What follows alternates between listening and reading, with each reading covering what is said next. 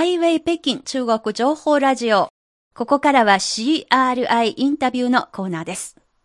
今回はシリーズインタビューの3回目、明治学院大学国際平和研究所研究員の石田隆二さんのお話の3回目です。今回は歴史研究の究極の目的、そしてアジアや世界で恒久的な平和を構築するのに向かって、今の私たちにできることなどをめぐって引き続き石田隆二さんに伺ったお話をお聞きください。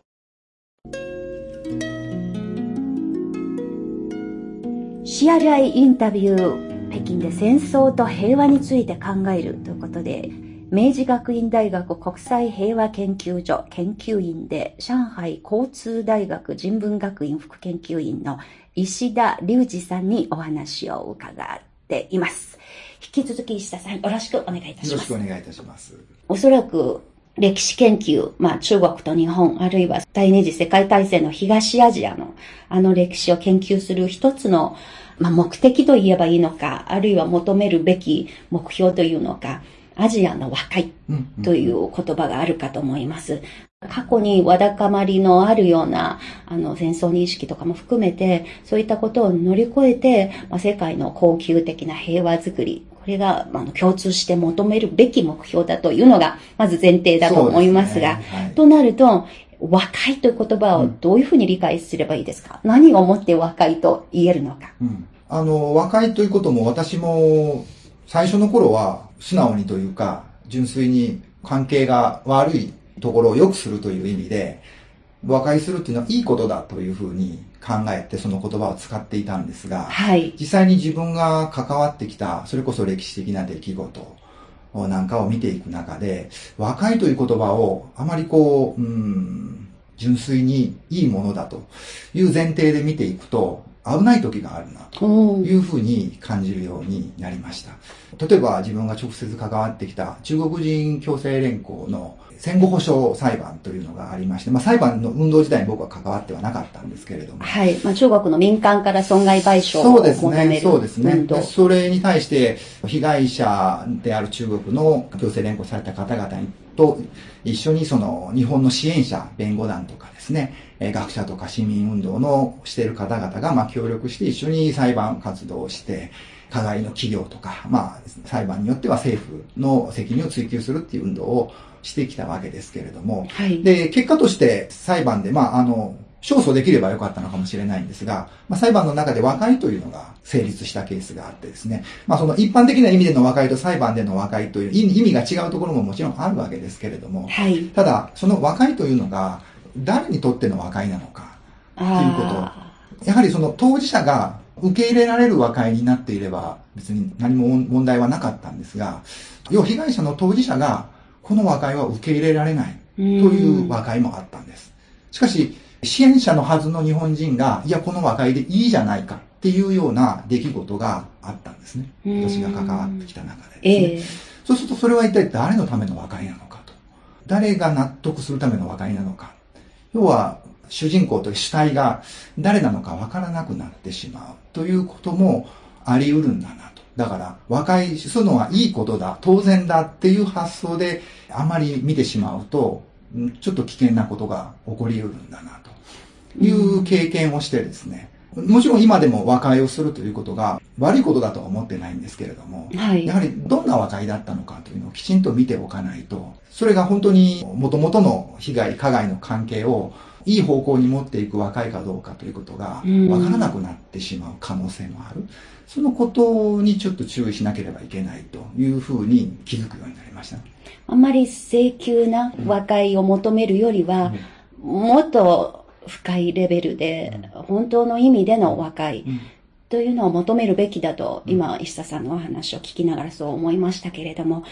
となると、まあ、狭い意味での和解と、広い意味での和解と、まあ、あの、いろんな意味があって、あの、使われていますけれども、その和解という言葉。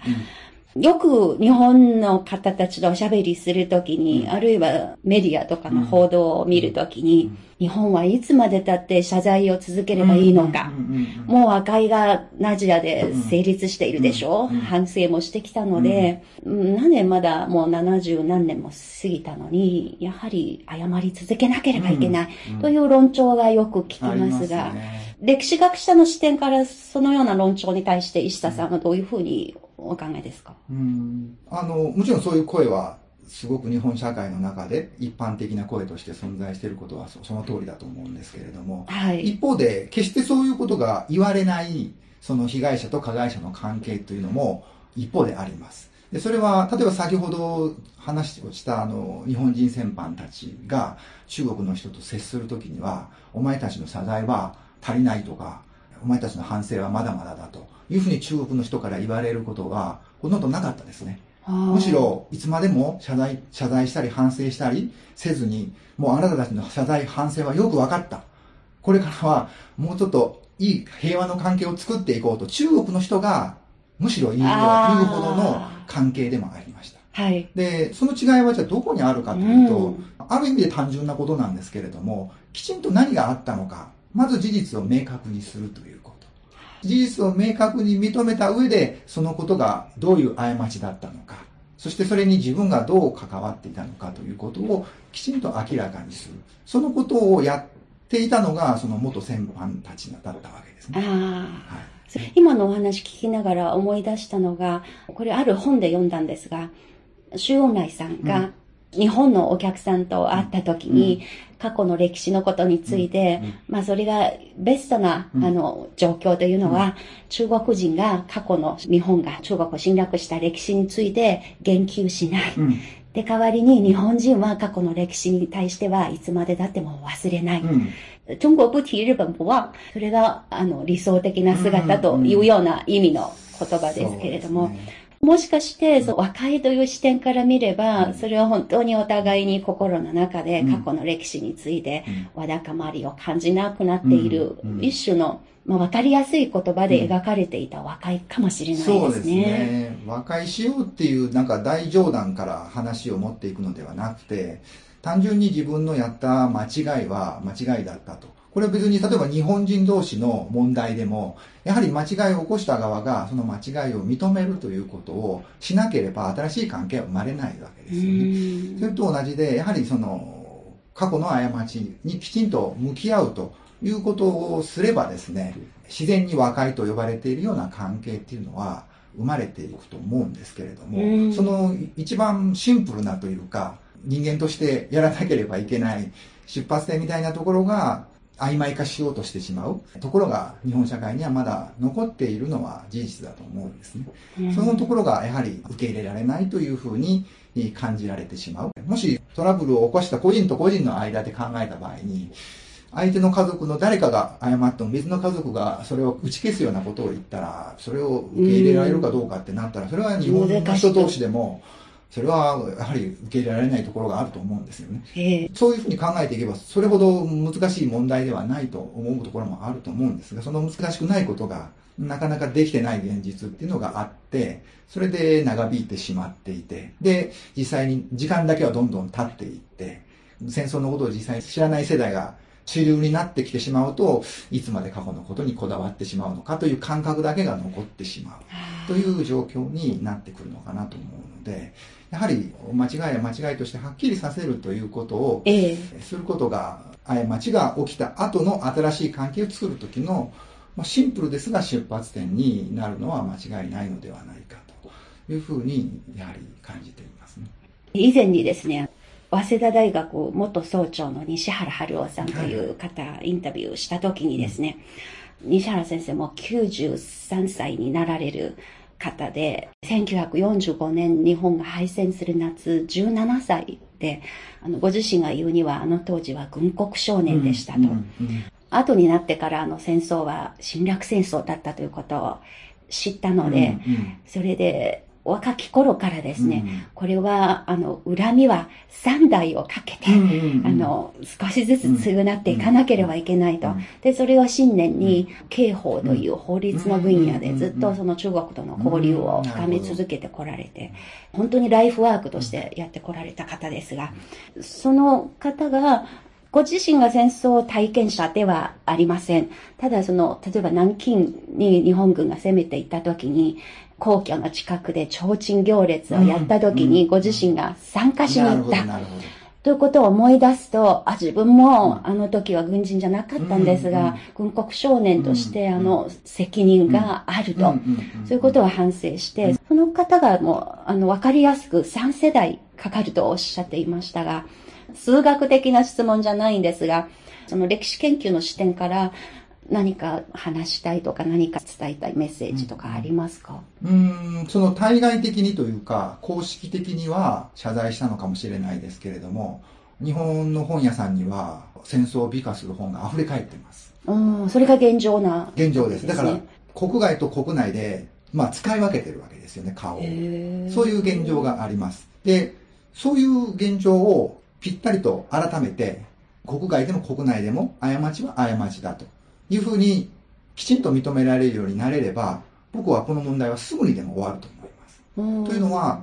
日本の人たちは中国の人は何か歴史の問題で日本のことをよく思っていない、その側面ばかりが印象に強く残っていますけれども、私自身が中国で過ごすようになって思うのは、中国の人たち別に歴史のことばっかり考えているわけでは決してなくて、はい、普通の中国の人々の日常の顔を見ればですね、むしろ好感を持ってくださっている方が非常に多いです。はい。私自身もちょっと心配になる時があります。日本のことが好きすぎる人が多いな、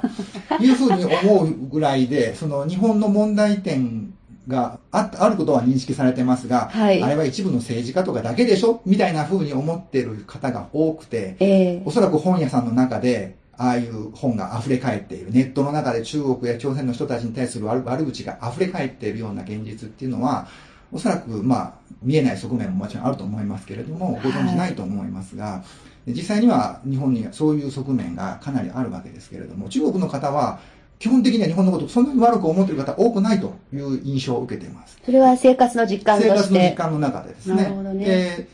で、だけど、例えば8月になったりした時に、また政治家の中で、あの侵略を美化するような人たちが出てきた時には、その同じ市民の人たちが、やはり、えー、ああいう政治家の言うことは良くないと、やっぱりはっきり言う言う方がもう僕も直接言われたこともあります。はい、普段は日本のことが大好きだと言ってる人が、あれは良くないとはっきり言われてて、そういう中国の人たちのそのいろんな顔を知ればですね、あの、日本がきちんと過去の過ちは過ちだというふうに顔を使い分けるのではなくて、きちんとした姿勢を貫けば、僕はこれはすぐにでも終わる問題じゃないかもちろんそれは、それができないから長引いているわけですけれども、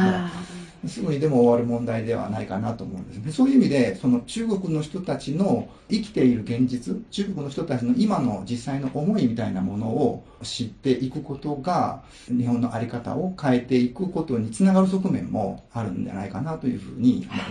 思って同じく本屋さんの風景、中国の本屋さん、最近行かれていますか、石田さん？本屋さんはちょっと僕行ってないですね。はい、その本屋さん、特に若者が好きな本屋さんに行きますと、うん、日本からの翻訳本が溢れんばかりにたくさん置かれていますね。東野敬吾の小説だとか、そね。えー、それから断捨離だとか、はいはいはい、えー、整理整頓収納の仕方とか、ねね、コーヒーの入れ方とか、えー、日本映画の鑑賞方法だとか、デザインの建築とか、アートとか、暮らしの手帳じゃないんですけれども、まあ、とにかくありとあらゆる生活面に関する日本からの、まあ、先進的な文化としておそらくそういうふうに見られて引用、まあ、導入されている本がたくさんありますね。もちろんそういう中で出来上がっている日本のイメージはとてもいいものと思うんですね。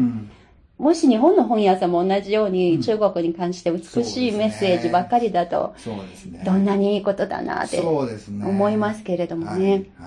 それからもう一つ中国、中国の若者の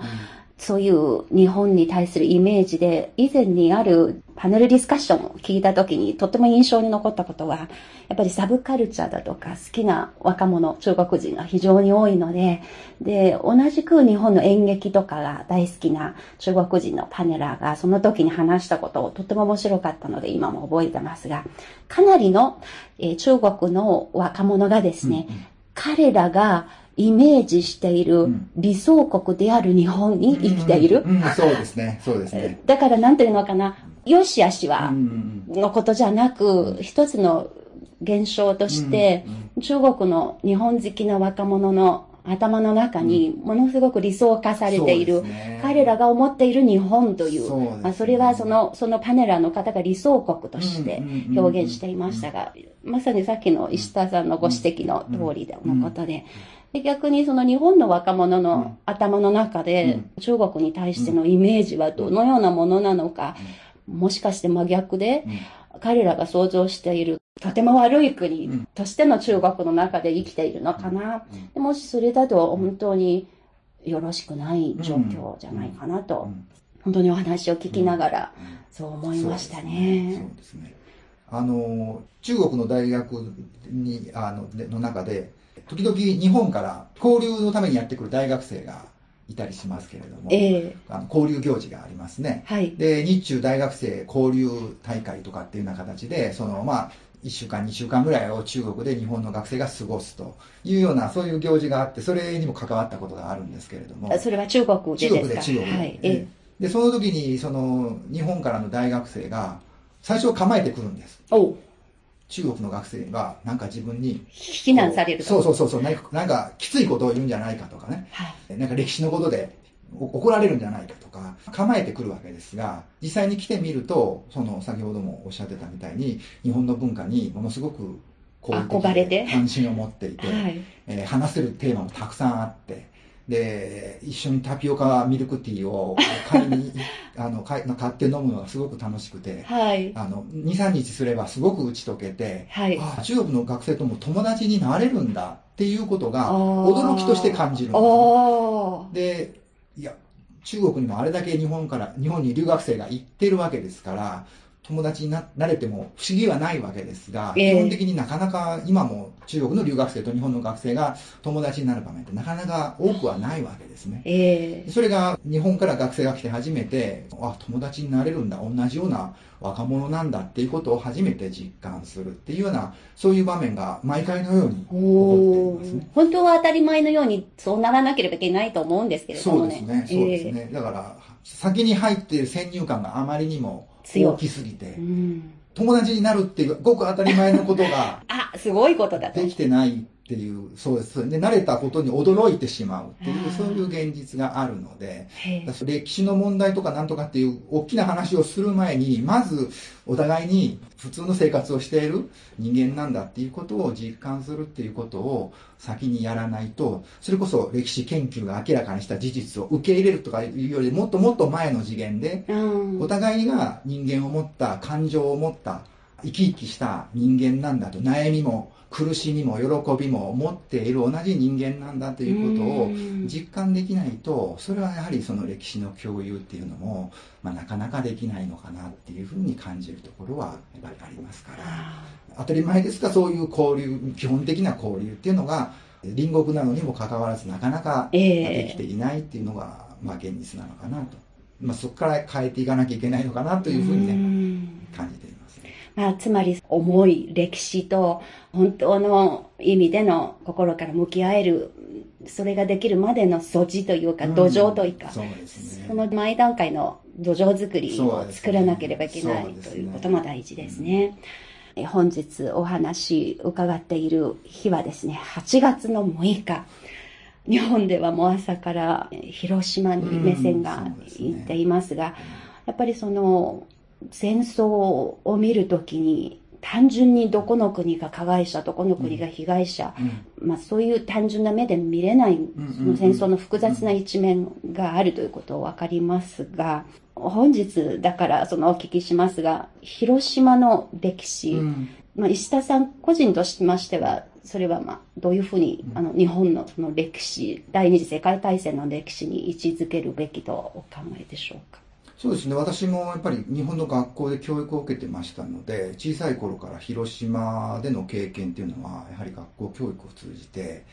触れていましたね。で、ほとんどがやはりその、どれ、どんだけ悲惨な体験だったか、原爆の被害で、まあ、どれだけ深刻な被害があるのかという話が、まあ、圧倒的に多いわけですね。ですから、その話だけに触れてしまうと、まるで日本が戦争の被害国であるかのような感じがするわけですけれども、うん、そもそもどうしてそういう原子爆弾が落とされるようになったのか、どうして広島だったのか、これかなり考える機会を持ってないとですね、そういうことを考えることもないような、そういう状況にあるのが今の日本の、まあ、学校教育というか平和教育の現実だと思うんですけれども、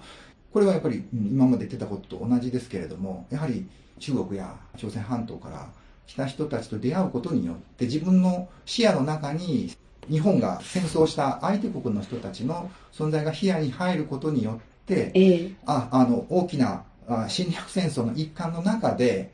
起きた悲劇悲劇というか被害として見るべきでその何もその原爆が落とされる前に何があったのかということを見ないと、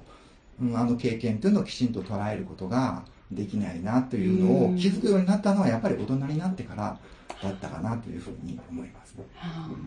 まあ私は中国人ですが、やっぱりあの広島の平和記念館にも見学しに行ったことがありますし、やっぱり原子爆弾の人道主義に対する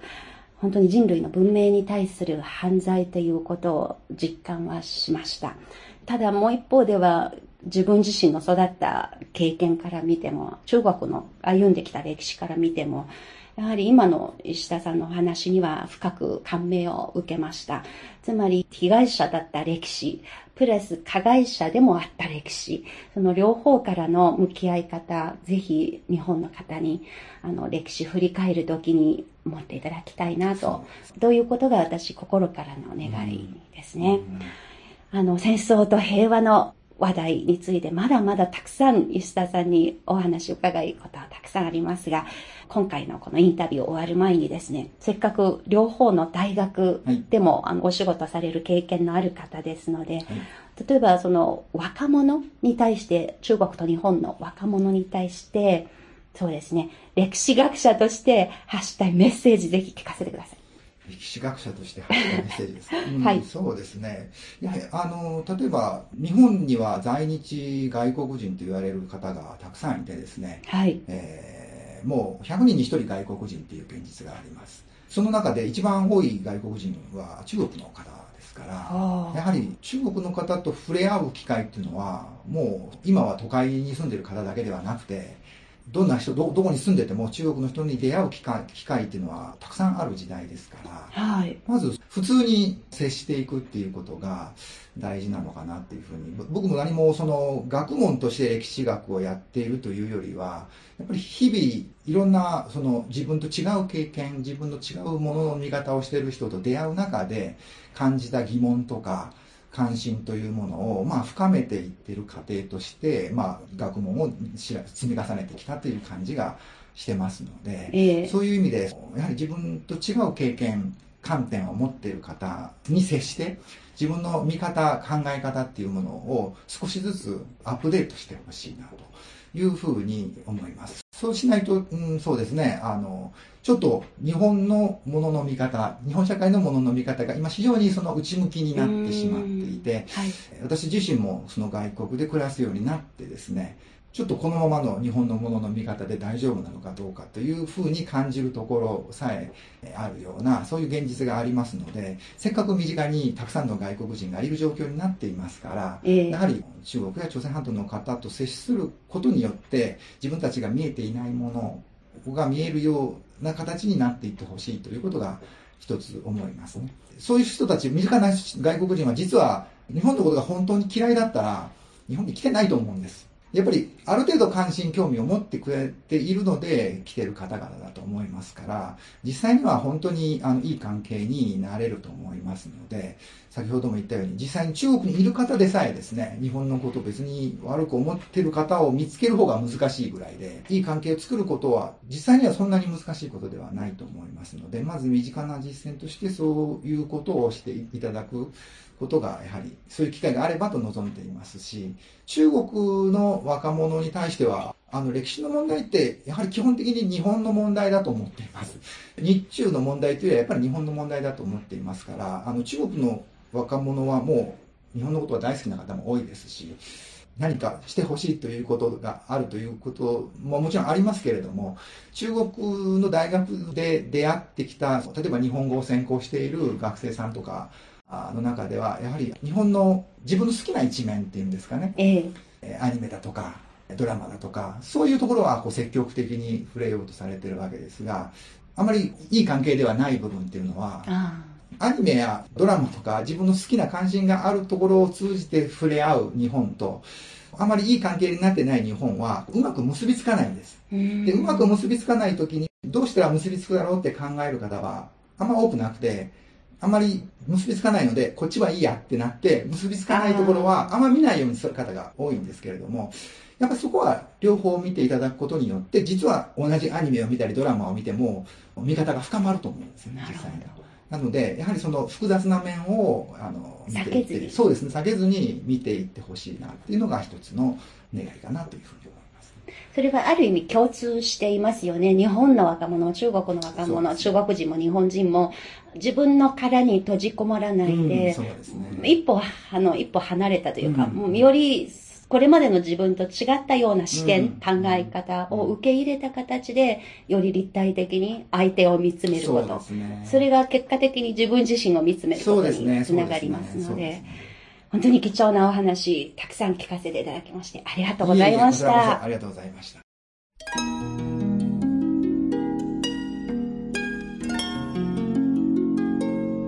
以上 CRI インタビュー、ま、3回シリーズでお届けしました。本当に同年代の日本の方と私が久しぶりにこういう形で歴史という重たい話題についてですが、いろいろお話伺うことができて、まあ、自分の思ってることもおしゃべりすることができたので、まあ、本当に良かったと思います。石田さん、ありがとうございました。